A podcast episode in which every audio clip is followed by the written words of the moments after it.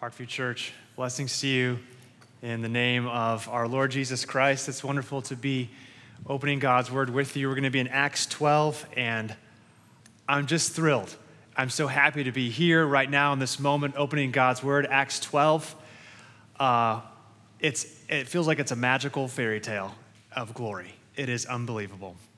And I'm so excited to be in Acts 12 with you. Remember what Acts is about? Jesus has been raised from death the crucified carpenter from Nazareth is, behold, the Lord of all.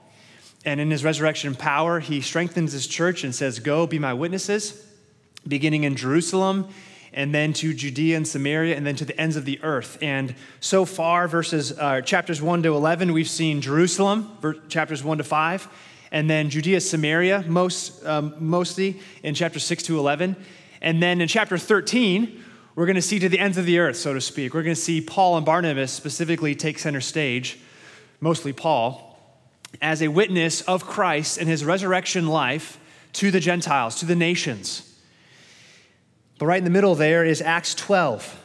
Acts 12, and in a very interesting way, Luke sort of kind of uh, brings us back home to home base, to the church in Jerusalem, and we wonder how is that church doing? And at first glance, we're going to see that it seems as if the church is not doing very well at all. Lots of persecution and pain, lots of crushing by the world around them. It seems as if the church is crushed, and yet, the way it ends is that the purpose of Christ advances. And that's what this whole passage is about. In, in, in, the crushing of God's people, the purpose of Christ advances. That's what Acts 12 is all about. That's why Acts 12 is in the Bible. Is so that you can be convinced by the living Lord Himself through His Word that the areas of your life where you feel crushed, especially as you seek to live faithfully to the Lord Jesus in a world that is opposed to Him. And I don't mean, by the way, the world is just full of a bunch of demonic monsters and we hate the world. There's corruption in the church too. But throughout the New Testament, there is a clear pattern. Isn't there a principle? that as we devote ourselves to the Lord Jesus, the, the culture around us does not value and love and celebrate the same things that we love and value and celebrate about our Lord Jesus. And therefore, there is opposition and persecution. And in the midst of this, there is a crushing that we experience. And in that crushing, we think it seems as if game is over. But in the end, what we'll see from Acts 12 is that Christ is advancing his purposes.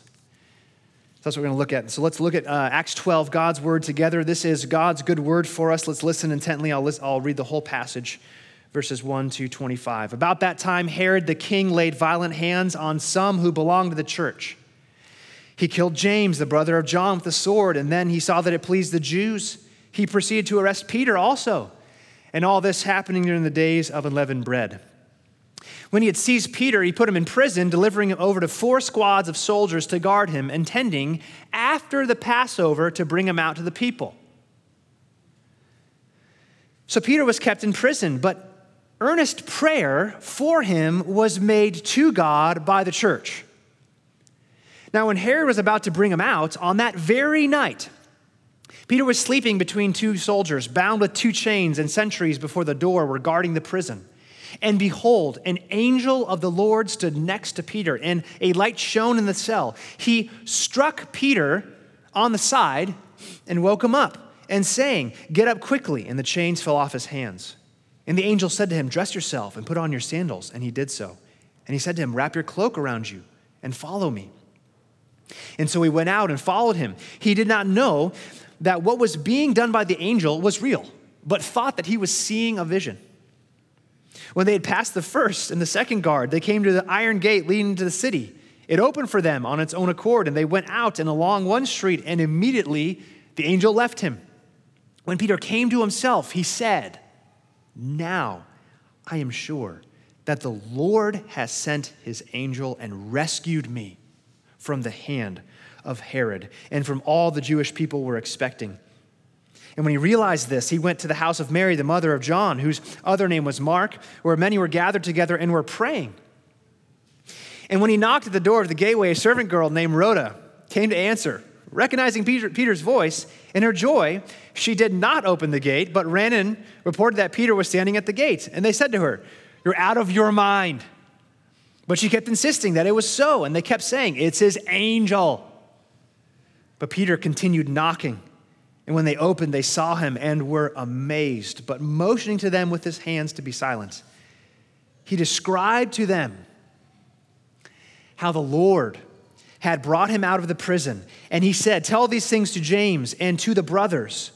Then he departed and went to another place. Now, when day came, there was no little disturbance among the soldiers over what had become of Peter.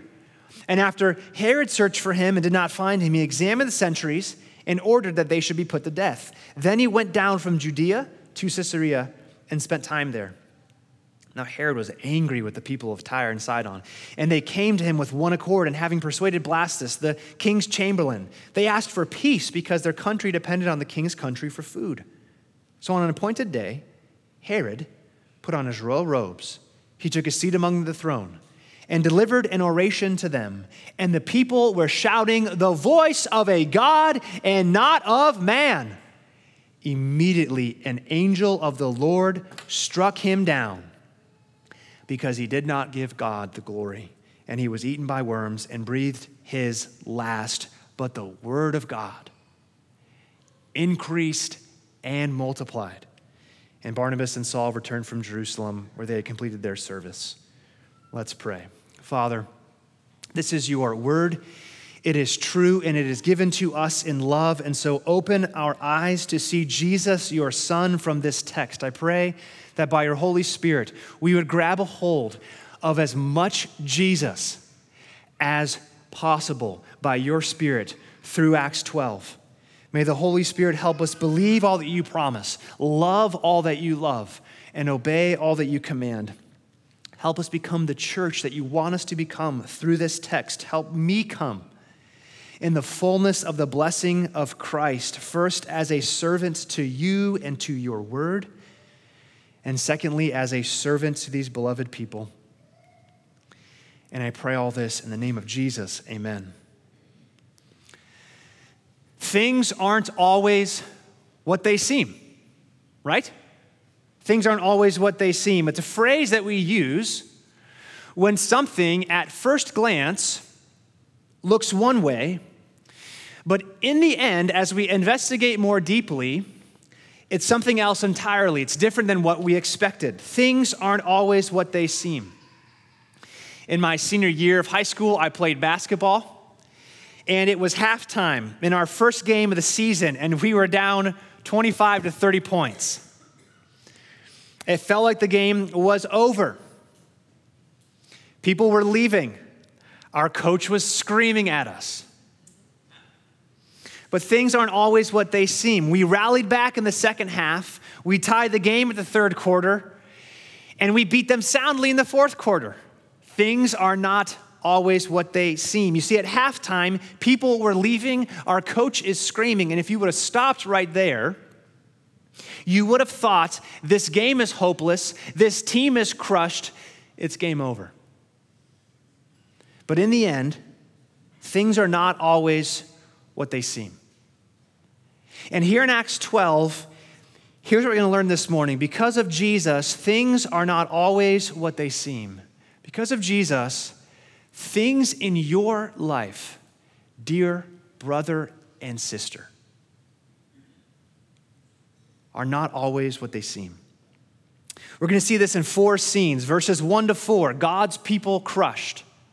Verses 5 to 17, God's rescue displayed verses 18 to 23, God's judgment displayed, and verses 24 to 25, God's word advancing. I'll say that again. Verses 1 to 4, God's people crushed. Verses 5 to 17, God's rescue displayed. Verses 18 to 23, God's judgment displayed. And verses 24 to 25, God's word advances. And the flow of this sermon will be like this. At the first most first portion of the sermon, most of it will be a zooming in on the text, going scene by scene, uncovering what's going on here in Acts 12. And then, partway through the sermon, we're going to zoom out, looking at the overall big picture, the contrast, and the pattern, and then making points of application at the end. So let's zoom in, going scene by scene as we take a first look at this passage. And things seem to be really, really bad for God's people. Look at verse 1. We meet Herod the king. This is Herod Agrippa, a powerful man, grandson to the king Herod, who sought to kill baby Jesus in the first part of Matthew's gospel. He was a man of power, best friends with two Roman emperors. And this Herod had a huge empire of Palestine and Syria and other parts of the Mediterranean. And this Herod, in all of his power, verse 1, is laying violent hands on the church. And then he goes on a killing spree, harming some, killing James with a sword in verse 2, and then arresting Peter in verse 3 to keep his popularity with the Jews. And then in verse 4, putting Peter in prison with four squads of soldiers to guard him, intending to bring him out to the people, assuming that just like James killing him, he will then kill Peter. And all of this happening during the Passover. Now, as we read this passage at first glance, it seems that evil is winning the day. God's people are being crushed by a world around them that is opposed to his purposes. And if you are part of this first century church, it seems that the crushing by the world is the end of your story there in Jerusalem. And let's never forget, as we read a text like Acts 12, Acts 12, we must think about our brothers and sisters in Somalia and North Korea and Afghanistan and other parts of the world where to be a Christian and to faithfully follow Jesus means most often suffering under unjust persecution from the government.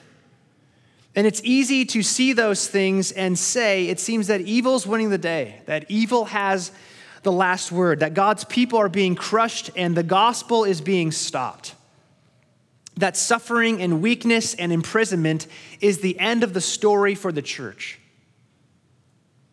Now, for us here today, maybe it is not the threat of government persecution. Most likely, it is not imprisonment for you or I.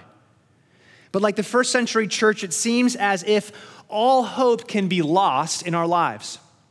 It seems as if evil is winning the day. We get to halftime, so to speak, of our life, and we feel crushed. We feel stopped in our tracks. It feels as if God's purposes cannot move forward in our lives. As we've seen our teenage daughter or grandson who continues to reject our wise and biblical counsel, and instead they are searching on Instagram or TikTok to find their identity and sense of purpose instead of the wisdom of Christian community. Or maybe it's your work. As you live with integrity in your workplace, your integrity as a Christian is called into question because you're making choices that are seeking to honor the Lord, but in doing so, they don't add to the greater profit of your business. And so maybe you're getting passed over for promotion, or you're the subject of gossip in your workplace as you seek to live faithfully to Jesus in a world that is opposed to his purposes. Or for others of us, we're seeking to remain sexually whole by the grace of Jesus in a world that has gone sexually insane, especially with what is available on our tech devices. Or maybe others of us, it's seeking to talk about Jesus and his saving power and mercy to friends or coworkers, neighbors or family members, and they simply will have none of it. I don't know exactly what your crushing is this morning.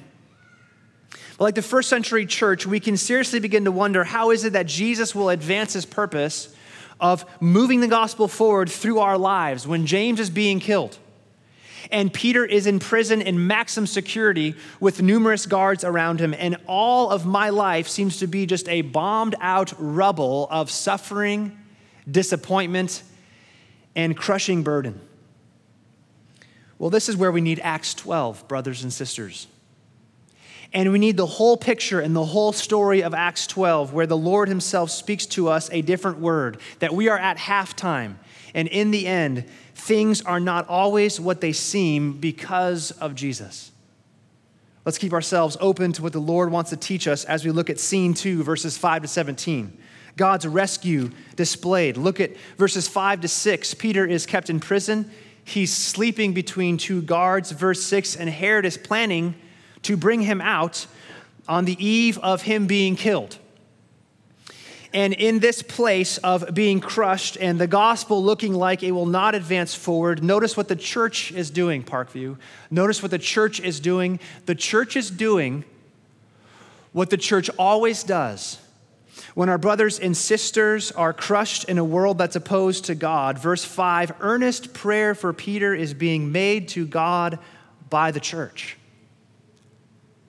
A picture of beautiful solidarity with our brothers and sisters in their situation of weakness and what is crushing their lives. We bring their concerns and what is crushing them to the God of power, seeking his rescue and deliverance. And notice the verb that earnest prayer. Earnest prayer is being made. It's the same word that's used of Jesus as he's crying out in agony in the Garden of Gethsemane, the eve of his crucifixion. And so the church, taking on the very pattern of their Savior Jesus, in solidarity with Peter in his suffering, they are praying in total weakness under threat of a evil, powerful world rule, and yet complete reliance on God. Get this part for you through prayer. What happens is this we get the picture, the perspective of what's really going on. At first glance, it looks like things are a dead end and the game is over. Yet through prayer, prayer, God gives us a new lens, new glasses by which to see our situation, and specifically as we pray together for one another. Saw this recently with a gathering of men. There was a man who was just struggling, needing prayer in his life. And there's a group of men that rallied together, praying for him. That's what the church does, Parkview.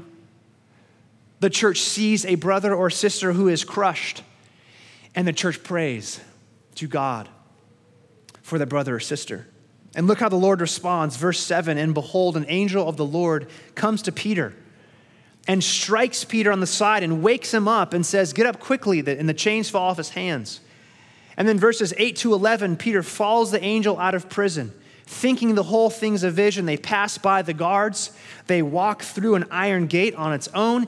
And finally, the angel disappears and look what Peter says in verse 11. Look down with me. Peter comes to himself and says, Now I am sure that the Lord has sent his angel and rescued me from the violent hand of Herod. I am sure that the Lord has rescued me. That is Peter's declaration. And then Peter again emphasizes the same thing, not only to himself in verse 11, but then to God's people. Look down at verse 12 to 17. He goes to the house, and there they are praying, and he knocks, and the servant girl's so excited, she doesn't even open the door. She runs back and tells everyone Peter's outside. They don't believe her until finally the door's opened. After Peter keeps knocking, they see Peter, and what does Peter say? He puts out his hand, probably saying, Hey, quiet down, hush, hush, hush.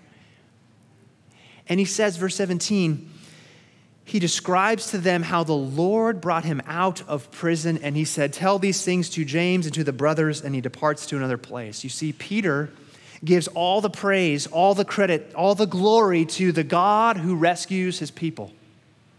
You see, Parkview, at first glance, it seemed that all hope was lost, that the crushing of God's people was the end of the story, and yet, and yet, because of who our God is, things aren't always what they seem.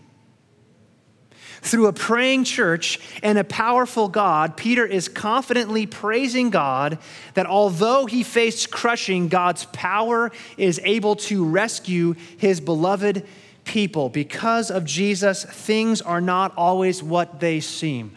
Do you believe that this morning, Parkview Church? Maybe you have not seen God work so powerfully or miraculously as setting you free from prison. And so maybe you doubt that God is working at all, but I wonder if you just stopped and thought about it for a moment as you look at your life.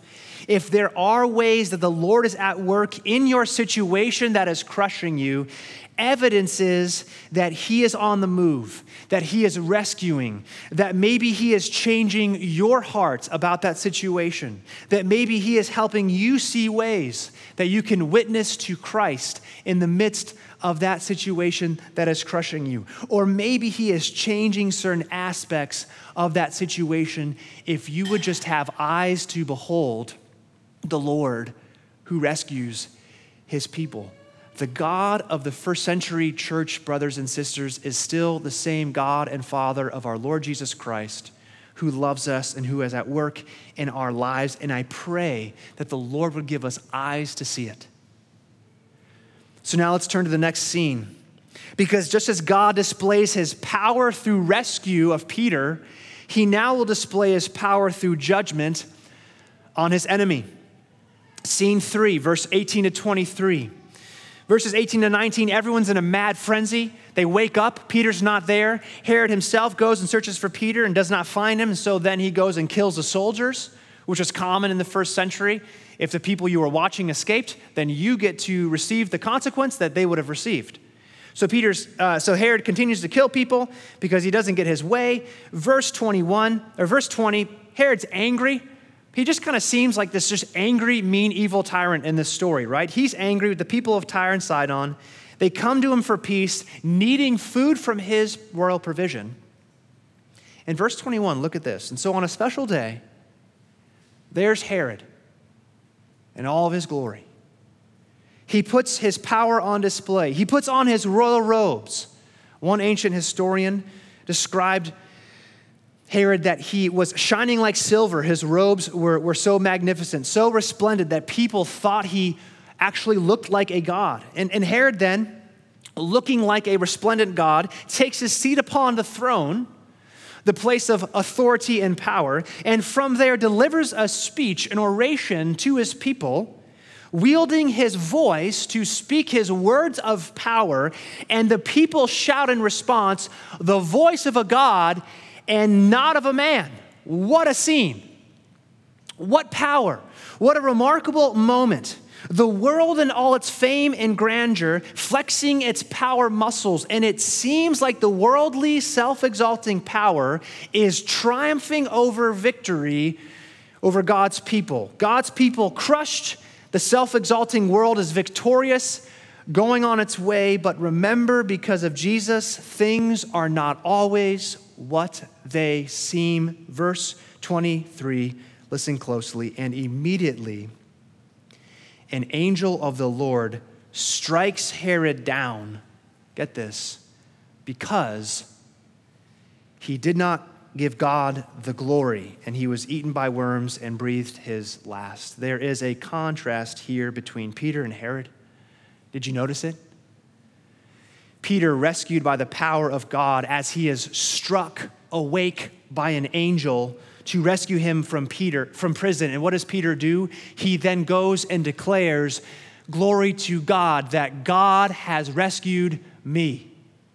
And then you see Herod receiving divine glory and gobbling it up with all of his self exalting heart. And he then is struck dead by an angel because he did not give glory to God. And so there is a moment of gentle yet firm warning to all of us here. Specifically for those here who have not yet repented of your sin and trusted in Jesus for rescue of your sin and newness of life. Because whether or not we stand in front of a crowd that's cheering you on as if you're the big deal and you're like a God and you're amazing, all of us have the same disease that was in the heart of our great great grandmother Eve in Genesis, Genesis 3, who, like Herod, was tempted to embrace the lie that you can become like God. Remember those words that Satan whispers to Eve? A voice of God and not a man. Satan wants you to choose for yourself how to build your life, all for your glory, all for my glory. And that way of living might garner the approval and praise of human beings, but dear people present here listening to God's word, let us not deceive ourselves that living a life in which you consume all the glory and give God no glory and no praise, that this is a life that in the end will fall under God's judgment in death. This is the clear teaching of this passage. And so, to be a real Christian is to recognize and to humble yourself in light of your need before the true and living God, and to orient your life, however imperfect and however fumbling, stumbling way that you do it, unto His glory and His purposes, and not your own. Have you come to the point of putting away your self exalting glory and instead directing your life to the glory of Jesus Christ? I hope you have. But look at the next two verses, the summary, the ending, kind of the thrust of it all, verses 24 to 25. Herod has just died in verse 23. In verse 24, the word of God increases and multiplies, and it is alive and well and transforming lives there in the first century. And then Barnabas and Saul, then chapter 13 onward, they become the focus of the show in promoting the glory of Christ and speaking the gospel to the nations. Now, we've zoomed in now. We've seen the whole of, of Acts 12, haven't we? Now, I want to spend the rest of our time zooming out. I want to notice contrasts in this passage and then a pattern. And as we look at the contrast and the pattern, we're going to then see how this passage lands into our life in the midst of our crushing and God's purposes in Christ through our lives. Notice the contrast. Herod, the very beginning of the, pa- of the passage, right? Herod is in power, killing. But the church is in weakness and is crushed, but is praying. Peter is delivered by God and praises him. Herod dies because he does not glorify God, in fact, stands as if he is God. Herod, the king, the voice of a God, not of man, he ends up dead, but verse 24, the gospel word of Christ, the true voice of God, is growing and is increasing and multiplying and is active and is alive and well. Do you see the contrasts that Luke is presenting before us? Now, these contrasts are pointing at a pattern. And I don't want us to miss this because the pattern of Acts 12, this was so exciting for me to see. Wow, the Bible. What? You ready for this? Acts 12, the pattern of Acts 12. Let me tell you the story, and then I'm gonna ask you, what story am I talking about? You ready? There's an evil king who is opposed to God's people, and he goes on a rampage to kill some of God's people. And he, in fact, enslaves and imprisons God's people. And his people, God's people, as they are so desperately weak and crushed, they begin praying earnestly for deliverance. And all of this crushing and this evil king, all of this is happening during a time named Passover.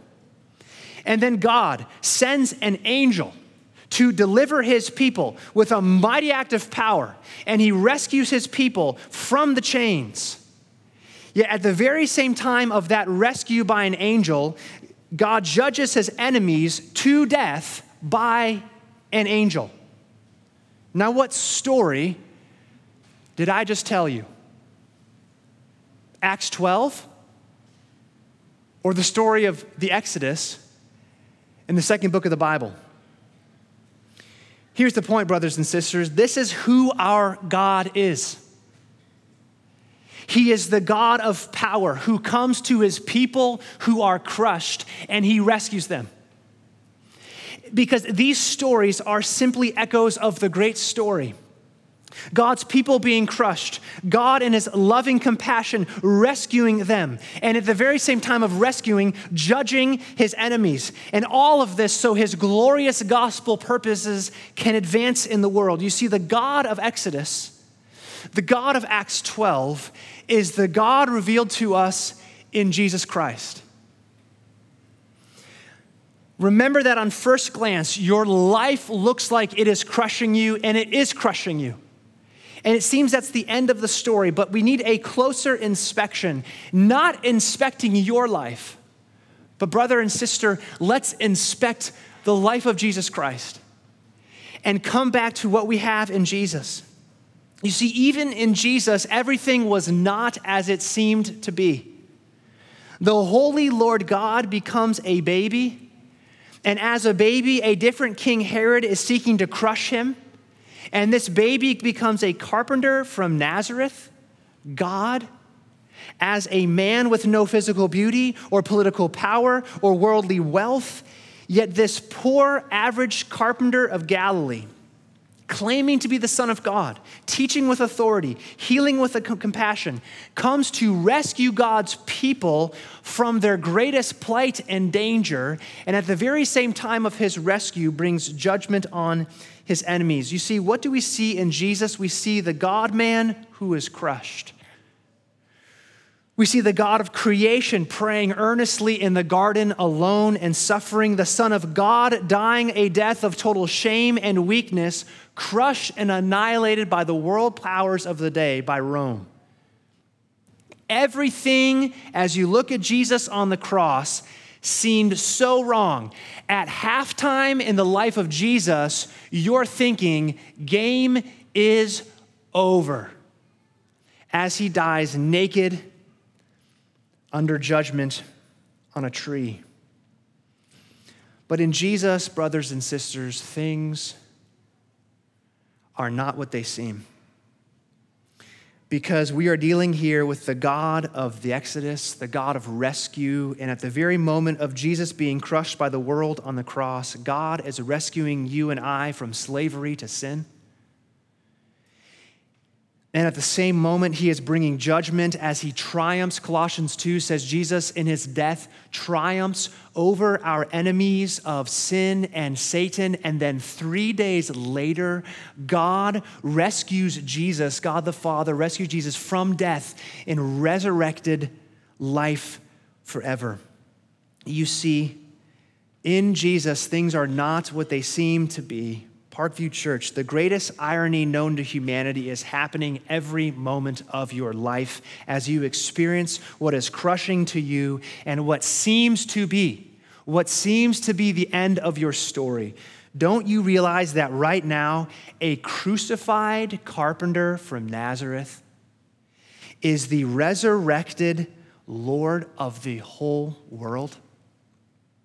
And He is at work in your life, and He is advancing His gospel through you, and He is rescuing people from the crushing weight of sin, and He's drawing them into everlasting life. part Parkview, because of the death and resurrection of Jesus, things in your life are not what they seem to be. Yes, you look at your life, you look at what's happening at work, you look at your parenting and your children, you look at your marriage or your sexuality or how things are looking in the bank account, and you look like you're just crushed. But what is Jesus doing in all of this crushing? Verse 24, he is advancing his gospel purposes. Because the great contrast of this passage is that Herod and all of the worldly powers that he represents use their power to crush people. But in the gospel of Jesus Christ, we see the God who comes into our crushing and who bears our crushing on the cross and who dies and who is raised again to newness of life so that he, by his Spirit, might fill you with his power and his comfort in the midst of your crushing. That's why Acts 12 is in the Bible so that you can wake up tomorrow and when you, your head raises off of that pillow and what's crushing you lands on you as the first thing in your conscious awareness, that you can remember in that very moment that Jesus Christ is the God of rescue, the God who's gone to the cross and through the cross and resurrection. And therefore, we can do two things as his people in light of who he is, in light of that, because of Jesus, things aren't always what they seem. The first thing we can do is we can pray very simply. Verse 5 What is the church doing amidst all the crushing? The church is, verse 5, praying for Peter to God, to the God who rescues. Brothers and sisters, do people know what is crushing you in your life? And are there people praying for you to the God who can rescue. Second thing that we can do is we can praise. We pray, we're a praying people, and we're a praising people. What does Peter do? Verse 11 and verse 17, Peter gives glory, gives credit to God in the ways that God had rescued him. And so then we too, brothers and sisters, in response to the God who is at work, we too can identify ways in our lives that God has rescued you from sin. You can identify ways that God has rescued you from danger, that God is right now at work advancing His word, His gospel word through you into the lives of others. We can celebrate, we can give glory to God. Yes, you and I are crushed. We are. We live in this broken world, and yes, we get crushed. But, brothers and sisters, in Jesus, things are not as they seem. Look again to Jesus Christ. Look again to Jesus, brothers and sisters. See him there on the cross. See him there, raised from death, reigning in his glory. That is the God of rescue that you are in relationship with. Let's pray. Father, I pray that you would press home by your Holy Spirit the reality of who you are.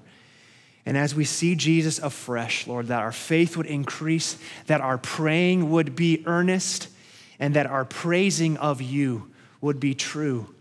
That we would be identifying ways that you are at work among us. This is who you are. This is, you're the God of Exodus, the God of rescue, the God and Father of our Lord Jesus Christ. And so we give you praise and glory. Help us, we pray. In Jesus' name, amen.